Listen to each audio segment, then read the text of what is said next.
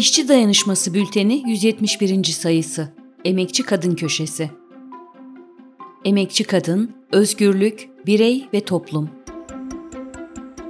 Bir zaman makinesi olsa ve mesela 300 yıl öncesine gidebilsek, bugünün dünyasından çok farklı bir dünyayla karşılaşırdık. Büyük olasılıkla dolaştığımız kentlerin sokaklarında, çarşılarında, işliklerinde, okullarında kadınlara rastlamazdık ya da nadiren rastlardık.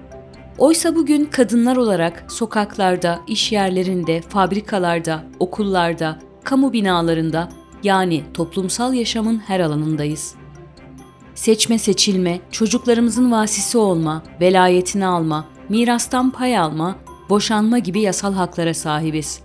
Kağıt üzerinde erkeklerle eşit sayılıyoruz. Geçmişten bugüne insanlığın ve kadınların aldığı yol muazzamdır. Peki alınan bu yola rağmen emekçi kadınlar olarak özgür olduğumuzdan, kendimizi özgür hissettiğimizden bahsedebiliyor muyuz? Belki bazılarımız yaşamını kendi tercihlerine göre belirlediğini, baskı görmediğini, özgür olduğunu söyleyecektir. Ama birkaç basit soruyla açığa çıkacaktır ki aslında hiçbirimiz gerçek anlamda özgür değiliz. Kendimizi özgür hissetmiyoruz. Mesela bugün geçmiştekinden farklı olarak erkeklerin çalıştığı bütün işlerde çalışma hakkımız var ve bu çok önemli bir hak. Peki çalışırken kendimizi özgür mü, köle gibi mi hissediyoruz? Üretmenin, değer yaratmanın sevincini yaşayarak mı çalışıyoruz yoksa saatleri, dakikaları sayarak mı? Bu sorulara verilecek yanıtlar insanlığın ve kadınların ulaştığı bu düzeyle yetinemeyeceğini, daha alacak yolu olduğunu gösteriyor. Öte yandan bugün üzerimizde hissettiğimiz baskıyı arttıran Türkiye'deki siyasi ve toplumsal atmosfer de değişim ve özgürlük isteğimizin ne kadar haklı olduğunu gösteriyor. Ülkeyi yönetenler kendi iktidarları sürüp gitsin diye halka nefes aldıracak tüm hakları yok ediyor, özgürlüğün kırıntısını bile eziyorlar. Her alanda baskı ve zorbalığı arttırarak, sopa sallayarak toplumu zapturapt altında tutmaya çalışıyorlar.'' Milliyetçiliği, nefreti, düşmanlığı, ayrımcılığı, şiddeti körükleyerek toplumsal atmosferi zehirliyorlar. Bizi yalnızlık ve ümitsizlik kuyusuna atmak istiyorlar. Açlık sınırının altında bir asgari ücret belirleyip öte yandan büyük bir kibirle bize çok çocuk yapma öğütleri veriyorlar.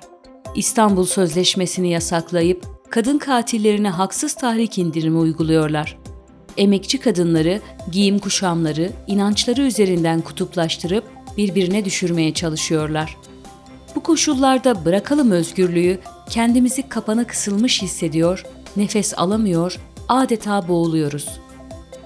Gel gelelim bu kasvetten, baskılardan kurtulma, feraha çıkma isteğimiz ve özgürlük özlemimiz büyüdükçe örgütsüzlüğümüz önümüze büyük bir engel olarak dikiliyor.'' Üzerimize akıtılan yalanlar yüzünden pek çok emekçi kadın özgürlüğün toplumsal değil bireysel bir mesele olduğunu düşünebiliyor. Özgürlüğü birey olarak her istediğini yapmak olarak görebiliyor, bu düşüncenin yozlaştırıcı etkisine maruz kalabiliyor, sahte özgürlük hayallerine kapılabiliyor. Mesela reklamlarla, dizilerle evimize alacağımız yeni mobilyaların, çeşit çeşit kıyafetlerle dolu gardıropların, sahip olacağımız otomobillerin, estetik ve teknoloji ürünlerinin kendisine ferahlık ve özgürlük getireceği yalanlarına inanabiliyor. Kendini iyi, değerli ve özgür hissedebilmek için gönlünce alışveriş yapma, tüketme, dayatılan güzellik ve estetik kalıplarına uyma hayalleri kurabiliyor.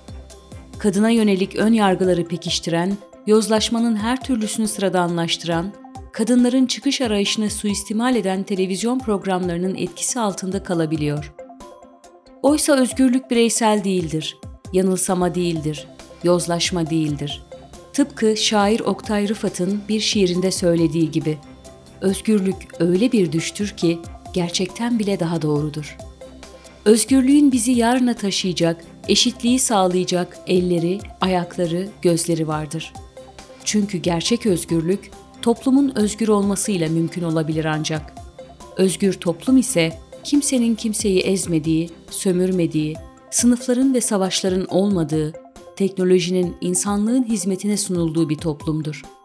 İnsanın emek gücünü satmadığı, tüm zamanını karnını doyurmak ve soyunu sürdürmek için harcamadığı, zorunlulukların esiri olmadığı toplumdur.